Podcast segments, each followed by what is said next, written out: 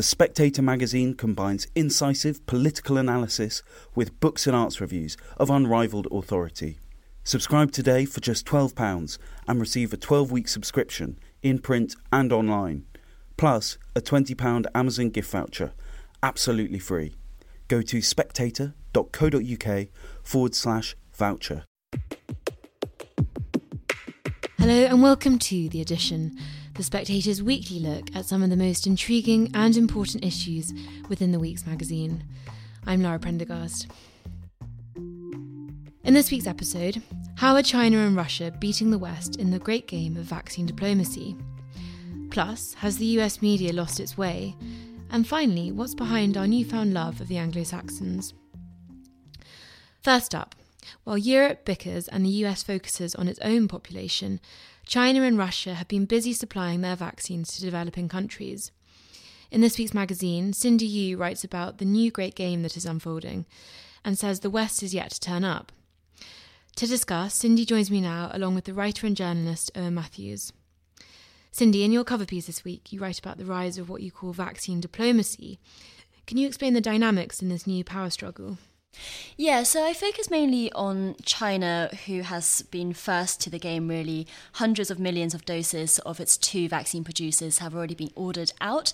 And it's not as if these are world beating jabs. They've got actually lower efficacy rates than Pfizer, than Oxford in some trials, and even than the Russian vaccine Sputnik.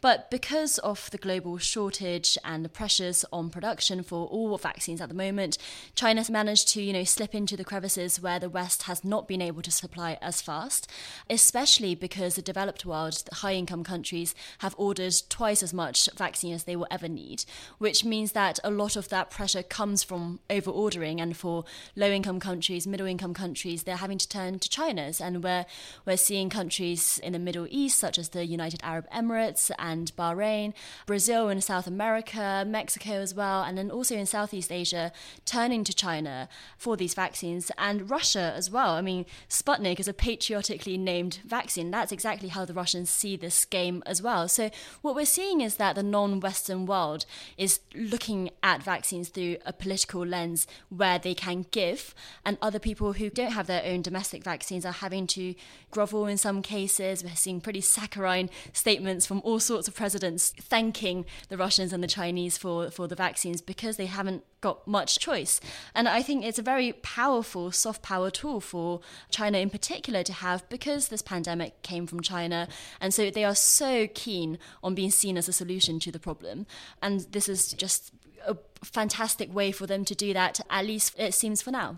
Cindy's obviously describing this global vaccine rollout whereby China and Russia of offering these vaccines to the developing world while the West is supposedly starting to look inwards. Do you think that that's a fair assessment of it? And and and what do you think Russia and China actually want? I mean, clearly there's a political incentive to all this. Well, in Russia, it's been very clear right from the beginning of the pandemic that they see this as an opportunity to show that Russia is not just as good as Europe in something, but actually better than Europe.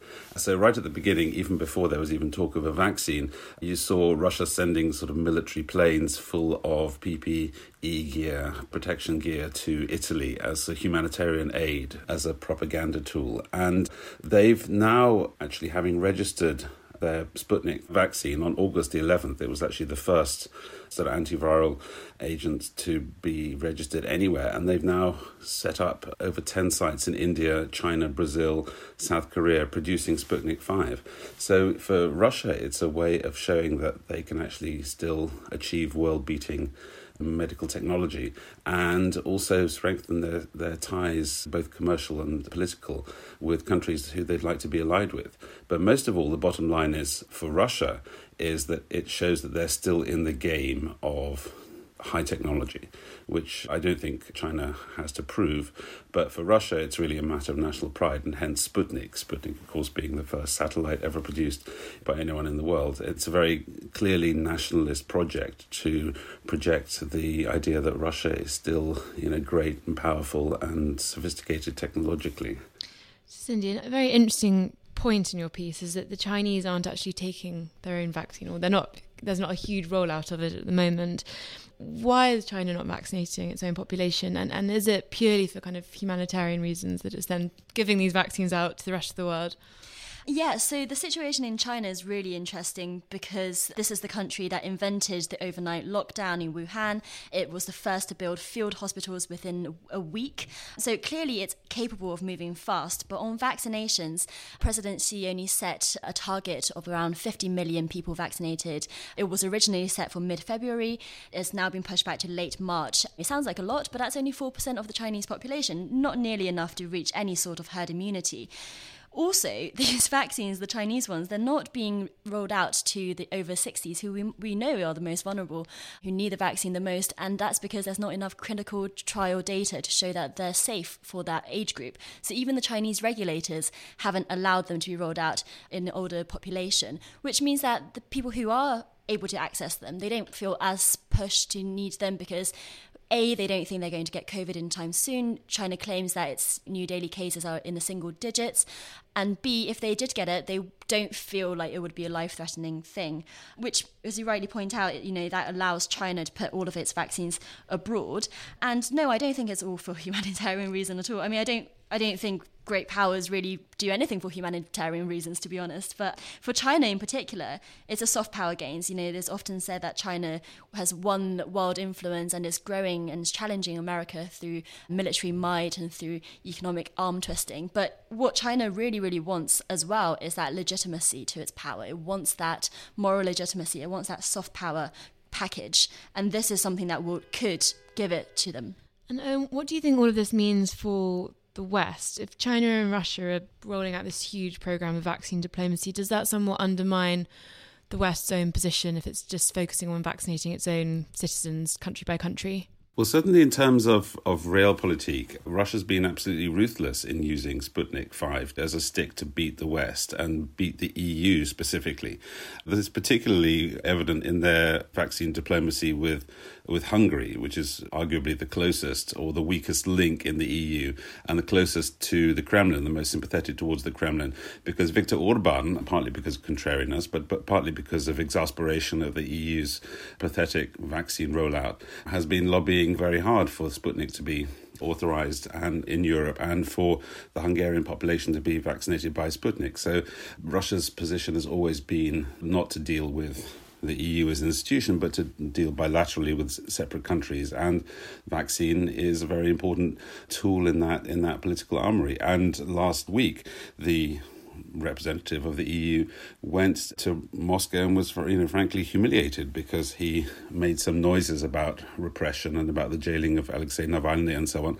But basically, he was there to negotiate or to, to, to ask for to open talks about getting Sputnik 5 to plug the EU's vaccine gap. And that cap in hand position was seriously embarrassing and seriously weakening for the EU as it tries to lecture Russia about human rights. Actually, human rights can go hang if they want our virus, then they just have to leave us alone and deal with us on our own terms. And that's been the Kremlin's message. And vaccine diplomacy has actually been one of the most successful things that has ever been accomplished under Putin, actually, frankly, in terms of its international impact and its political and its political useful utility. One of the points you make is that China is now trying to present itself as the solution to the pandemic rather than the cause. Do you think China feels it has a sort of need to atone for the pandemic? No, I wouldn't say tone because that would suggest some kind of admission of responsibility. I don't think that that's how the Chinese Communist Party thinks.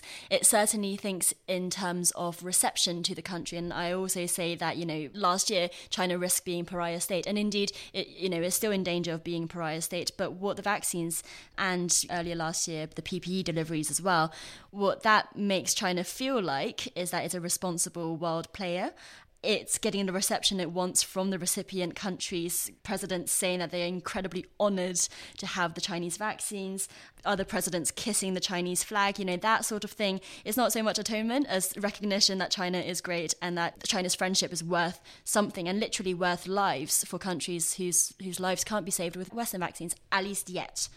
And uh, finally, what do you think is going to be the long term impact of this? Do, do you think we're going to see an EU that has sort of far closer ties to Russia and China because of the vaccine? I personally don't think that actually COVID is, is really going to be an issue long term. I, I think we're just going to all forget about it, or so I certainly hope.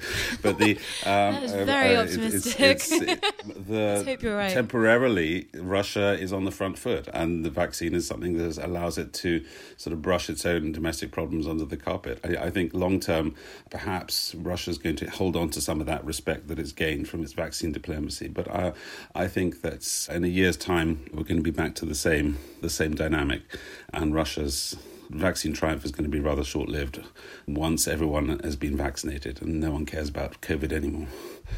I think Owen makes a very fair point that a lot of this might be temporary. And at the moment, we're talking about Western vaccine shortages, but with time that will get better. There are also polls showing that even though the Chinese vaccines and the Russian vaccines are quite sought after, it's still the Pfizer and the AstraZeneca jabs that people trust the most around the world. So you say even in your piece that the Chinese seem to trust those ones the most. As yeah, well. so there's a bit of confusion on Chinese social media as people try to find out which one is better, and then interpreting state epidemiologists' words to, to say one epidemiologist said if you have an imported car or domestic car, you all know which one to get. So why don't you for a vaccine?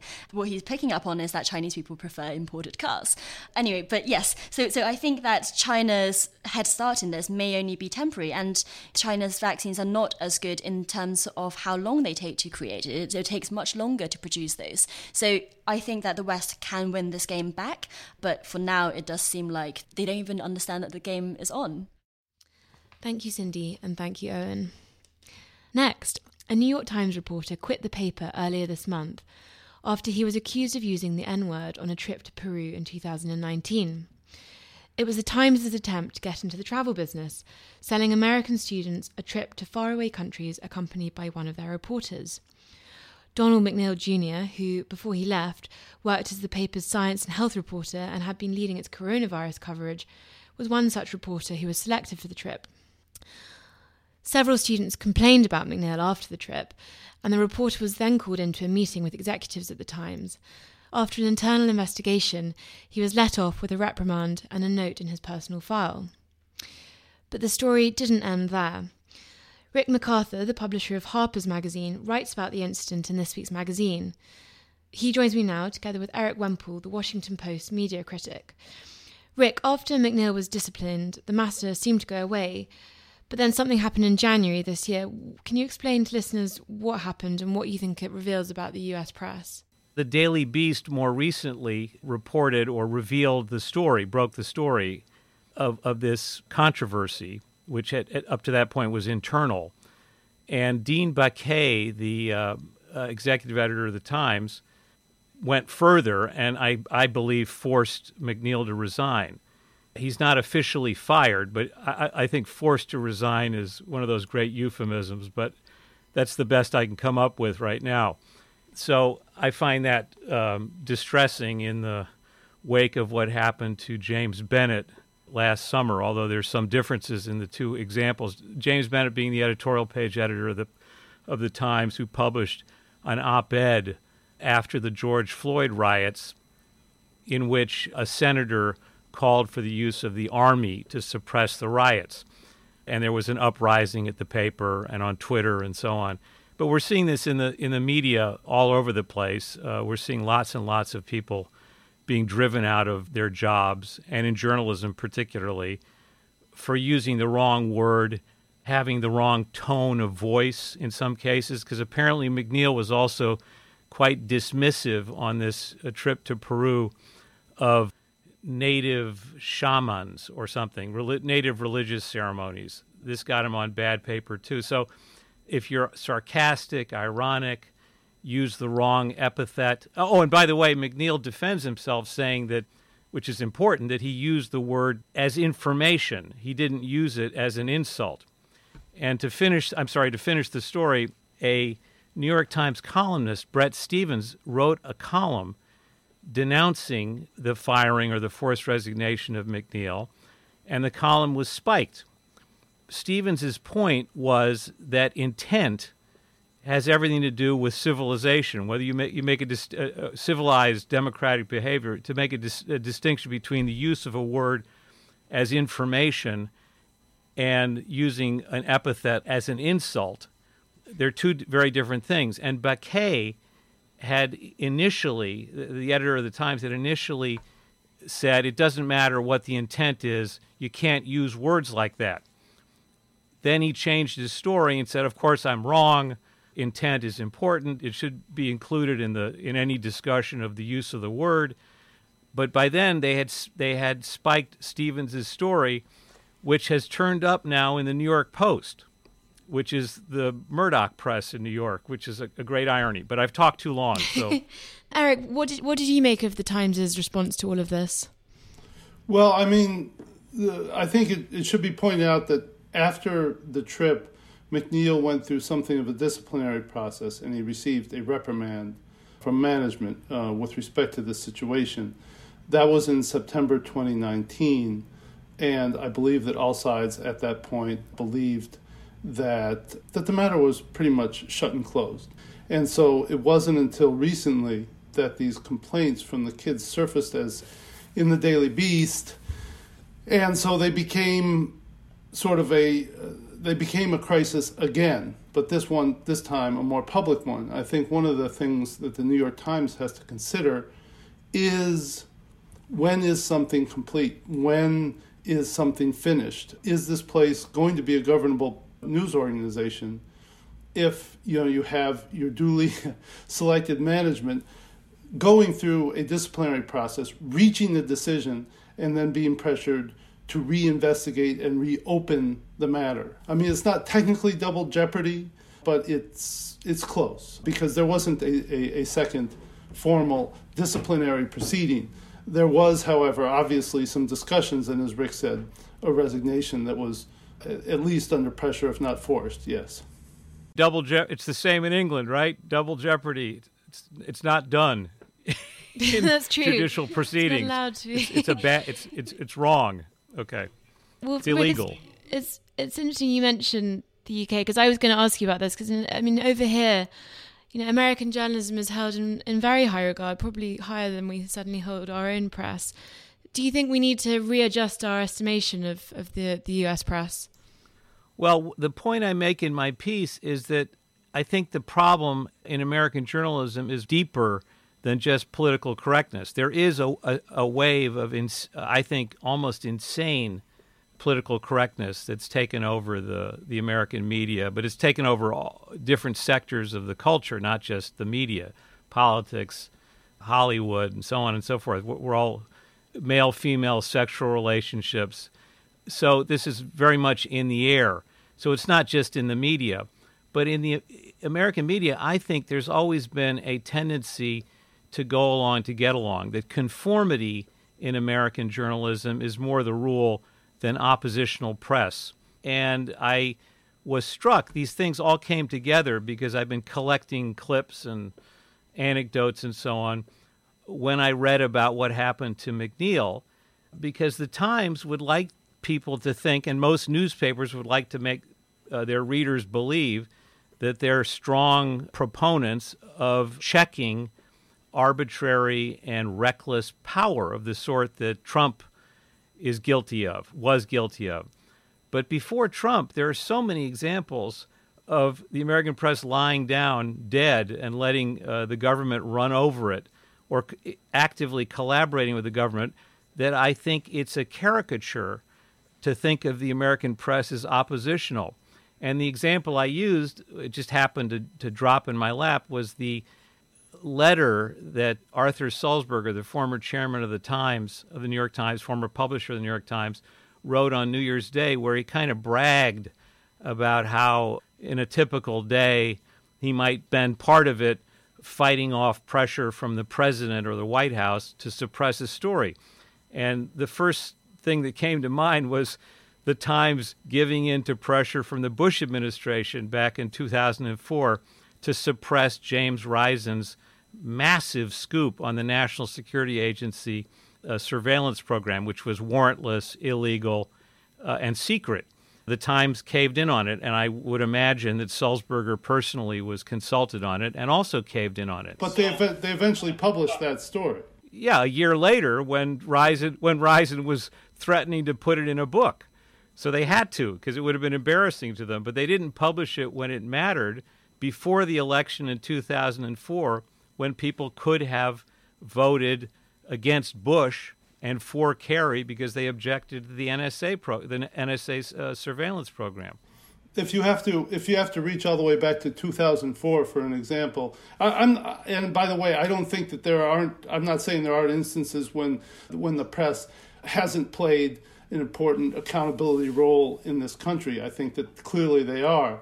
But I also think that to be even handed about it, there are many, many instances in which the media has played an outstanding accountability role for uh, administrations that are both Democratic and Republican.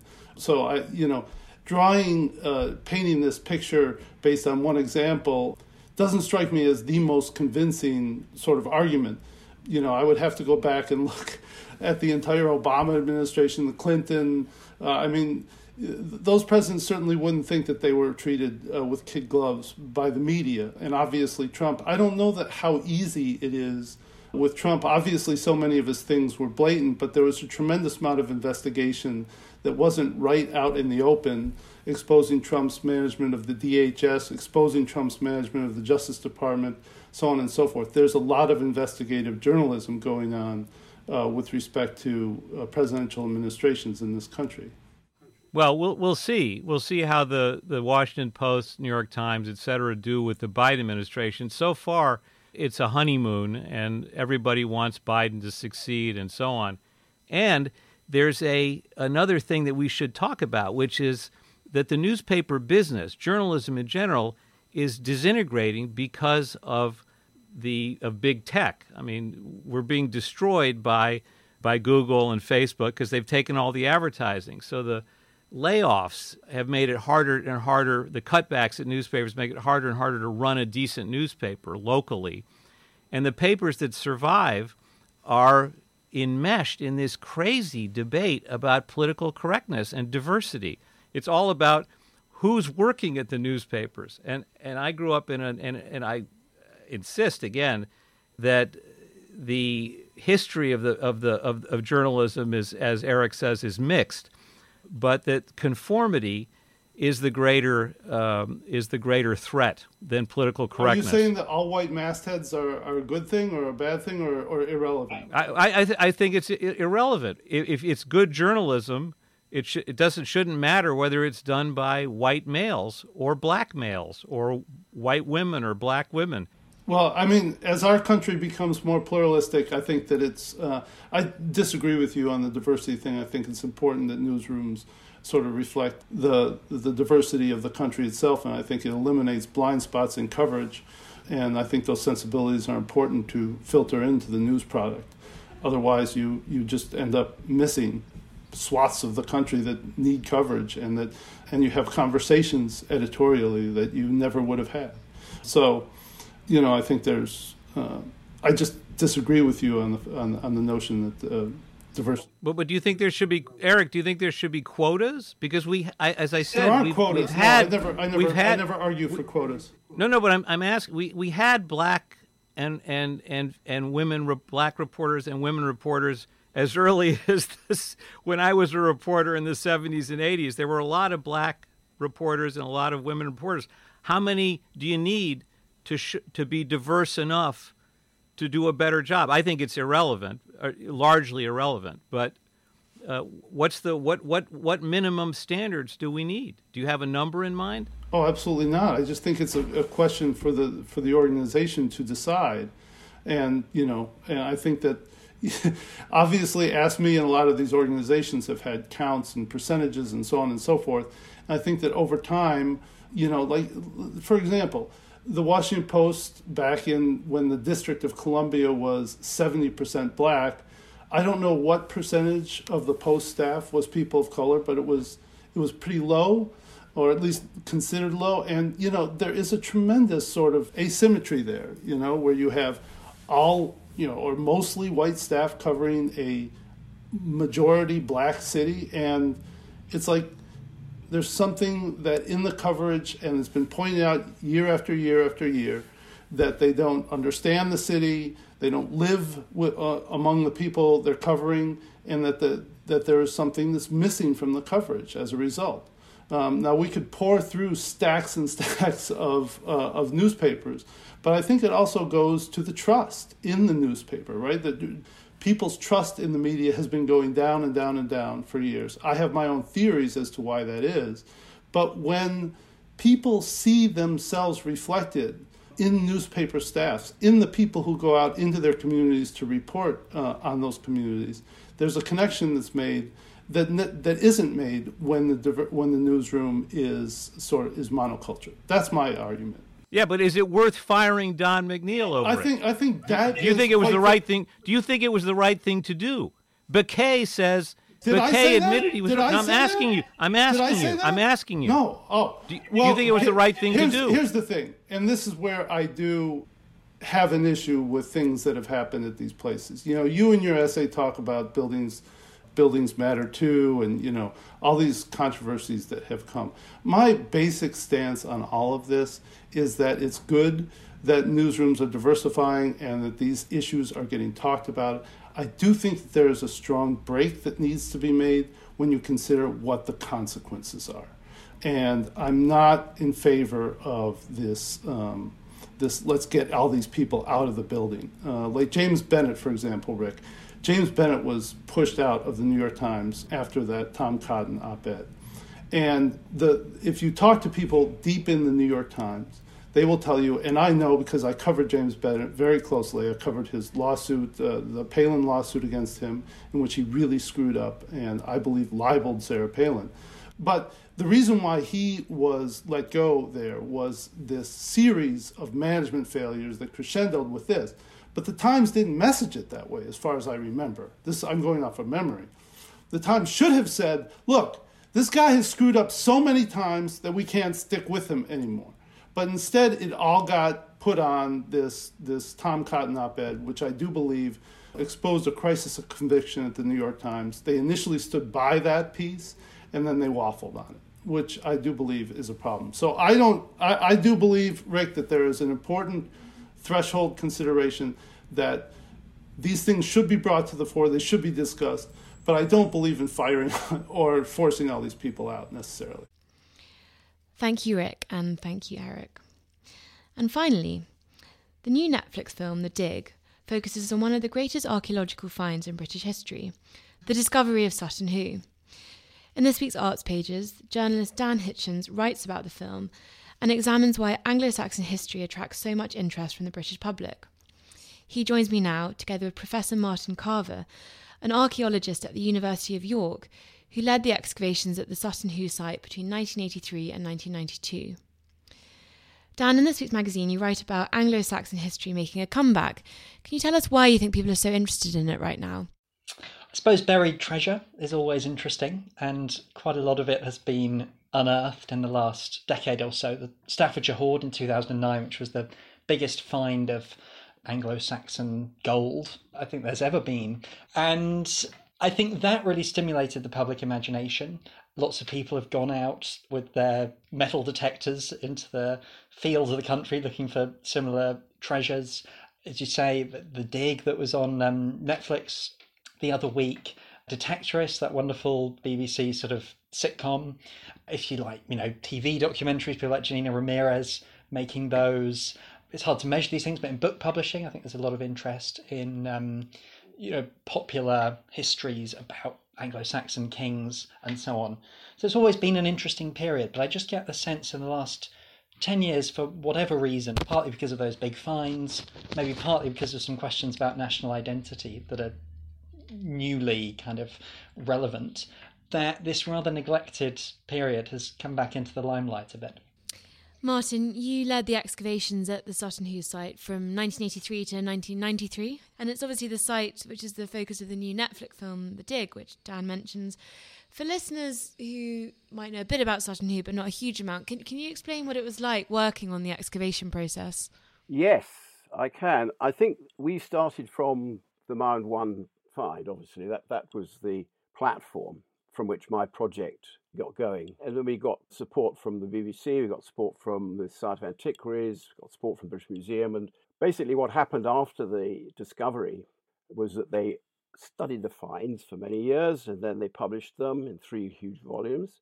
But the question then was, what was that ship doing there? And that was the kind of objective I set myself, really. Why that? Why there? Why then?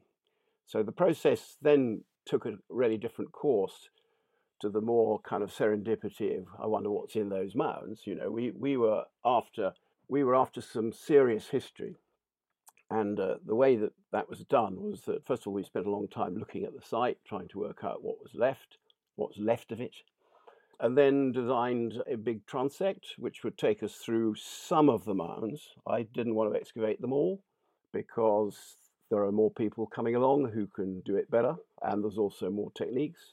There's different questions. So I think I would emphasize how much everything's changed since 1939. The one thing that stayed the same is that the finds in 1939 were beautiful and still are beautiful, and they're very striking.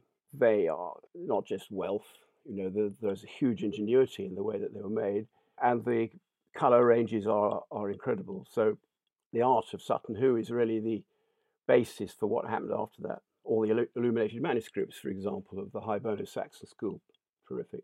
I'm not saying they're related people, but they're people who who know what the previous craftsmen did and emulated it. So, really exciting opportunity for me, and I can tell you more about the excavations if you like, or whatever you like to ask me. I'm happy to answer. Well, I mean, I'd like to know. I mean, I don't know how many people have, have seen the dig yet, but you have seen it, and how I mean, do you think it, it sort of captured the excitement of making a big discovery like that? And, and did it sort of feel, did it ring true to you? Well, I wasn't alive in 1939, so I can't really say. I was born two years later, so I wasn't, I wasn't far off, but I, I wasn't really conscious of what it was like to be in the late 30s.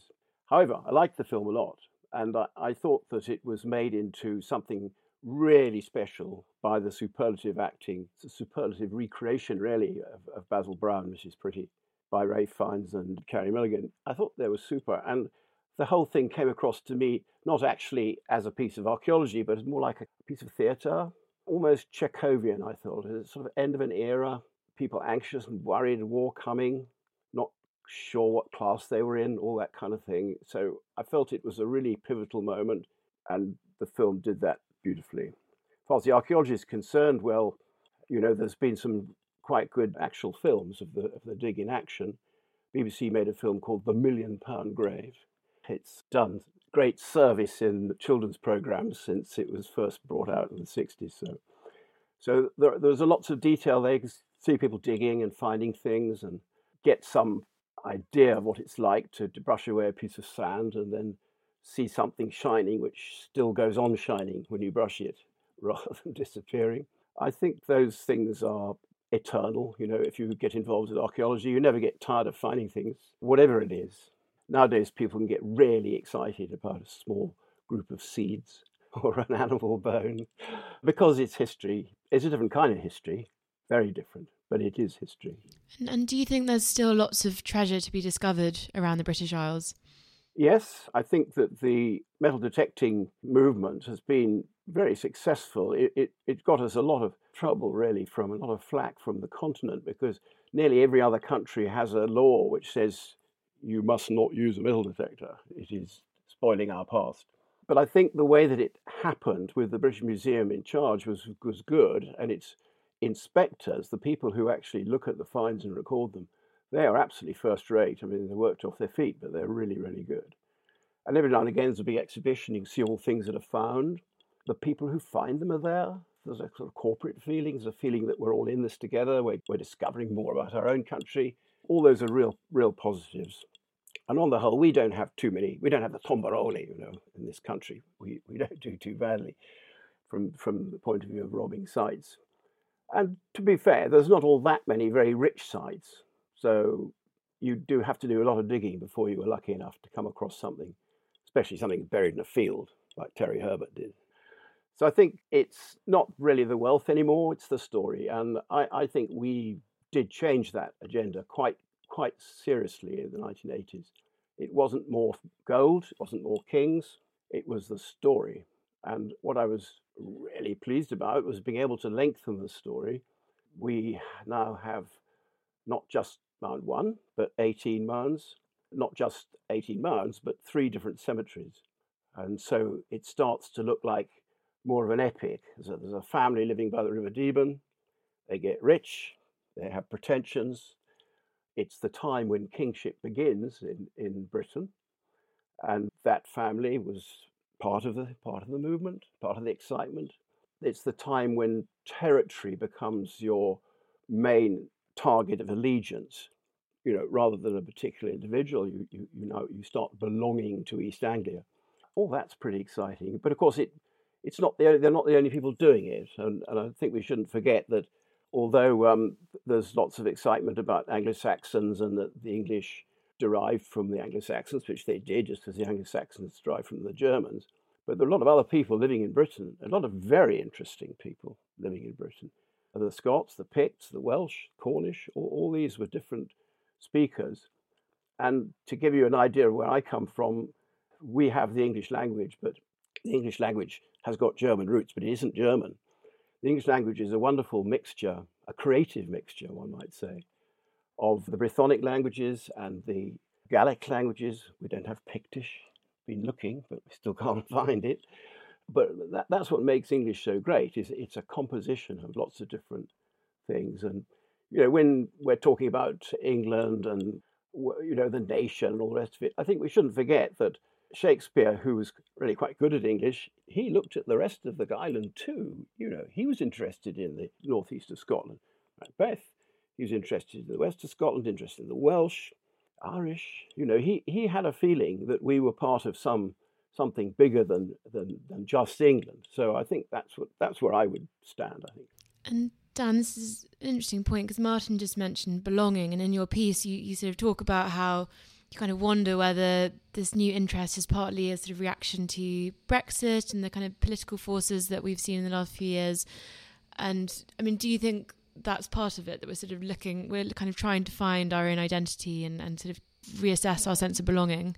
Yeah, I think it's it's been said the big political question of the moment is who are we, and that's really the question underneath the, the debates about Brexit and obviously Scottish independence and whichever side you come down on, there's this question about what, what is the identity of the British, the English, and I don't think the Anglo-Saxon age has like very clear answers to that, but it's a really interesting period to look at in the light of those questions because it's got those origins of the English language, so much of the English like state and how power is divided, so much of our culture. As Martin said, so much of the most beautiful art that's come out of Britain is, is from that period. And like the unification as well of the English into a, a people out of these warring kingdoms. So in some ways it's kind of patriotic story, but then it's also very sort of cosmopolitan and international. I mean, it's not not even just the the Welsh and the Picts and so on, but a lot of contact with Europe through traders and you know when church was being kind of set up in what's now Germany. They got lots of bishops from, who were English, which is, is kind of mad. The English being brought over to tell modern day Germany how to organize itself at a different time. And you get fashions coming from, you know, someone sets up a, a monastery in Northumbria and writes to Gaul to say, can you get some French stonemasons to um, build in the Italian style because this is what we want here. So many examples of this a kind of international mindset as well. So I think whether you want to look at Britain as kind of a, a unit by itself and how that, that comes to be and the deep roots of that, or whether you want to stress our links to the rest of the world, there's so much food for thought in, in the Anglo Saxons, and that's that's part of the revival of interest, I'm sure of it. And Martin, just to finish, you just mentioned before the kind of thrill of, of discovering something and brushing the dirt off it. What's the thing you are most proud of having discovered? Well, I'm very interested in what, what Dan just said, and I, and I completely agree that the just just as an aside, I will answer your question. just as an aside, there is an enormous amount of contact going on. If you look at Sutton Hoo, draw a map of all where all the finds come from, some of them come from Britain and North Britain, some come from Scandinavia and France and Rome. There's textiles from Syria, silver bowls from Constantinople. It's extraordinary. But I think what I added to that was something really, really nice, which was that we excavated a new mound at Sutton Hoo, which was really exciting. Mound 17, the only other one that's where the contents have been preserved. It was a young man with a horse, and the horse had a bridle, and the bridle was beautifully decorated. And one of the strap distributors, a sort of a roundel on the bridle, is exactly matched by one in uh, in Cumbria, another one in Dunadd in Scotland, and best of all, right in the northeast of Scotland, yet another one. So there was some kind of upper class, some equestrian class, we could say. They all come from horse furniture. So the, an equestrian class was in contact between these nations, which now seem so divided. I mean, curiously, they were more together in that period than they are now. And that's something to do with later politics. It's not a sort of evolutionary process. It entirely depends on how people look at each other and, you know, whether it's, I don't know, fear and loathing or, or whether it's admiration and respect. But anyway, just to get back to your question, where that last bridle disc was found was Portmahomack in the northeast part of Scotland. And after finishing Sutton Hoo and publishing it, I went off there to try and find the Picts. And we found a, really wonderful site there next to a church dedicated to St. Colman, then redundant. Everybody wanted something done about it. And, and so I was pushing an open door. Local people were longing for a dig, and so they got one. We excavated nearly a hectare there and did a bit of a survey as well. We found a sort of upper upper rank group of people, the people who'd lost this bridle disc. They were buried in big stone coffins, big stone cist graves. And then that suddenly ceased and the area became a monastery. So it was a monastery that wasn't in any document, but it was nevertheless a monastery. It was making wonderful sculpture, such as only the Picts can do, beautiful carvings. It was making church plate, so it's making things out of silver and bronze for, for use in the Mass. And it was also making vellum. So it was making vellum, therefore it was making manuscripts, therefore it was making the whole kit for monasticism. Suddenly arrived. But these were the local people taking on the new idea, just as the local people took on the new idea, or the local kings anyway, Sutton Hoo took on the new idea, which was Christianity. So all this for me means that there's a lot of history still to be written, mainly by archaeologists, but it's still to be written in that period. And I, I gave it a new name because that's what you do if you hope people will, will be interested in it. So I call it formative Britain. It's the time when, it's not the time between the Romans and the medieval period. It's not the time between Caesar and Shakespeare's kings. It's, it's, it's its own time. And for me, a lot of the great inventions and ideas, especially in politics, were already out there during the 6th, 7th, 8th, 9th, 10th century. So that's, that's what I'm most proud of. But I'm quite well aware that in a few generations, people will saying will be saying, "What a strange book that was." sure, they won't. and that's everything this week. If you want to read everything we've talked about, you can pick up a copy of the magazine and you'll find it all there. There's also plenty of other brilliant articles. We have Francis Pike on whether Biden can contain Xi's China, Josiah Gogarty on middle class dads, and Lara Feigel on Elizabeth Bowen's affair with a young married scholar. Thank you for listening, and do join us again next week.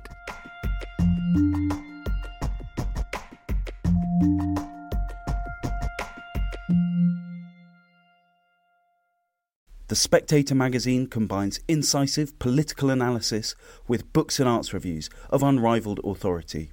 Subscribe today for just £12 and receive a 12 week subscription in print and online, plus a £20 Amazon gift voucher, absolutely free go to spectator.co.uk forward slash voucher.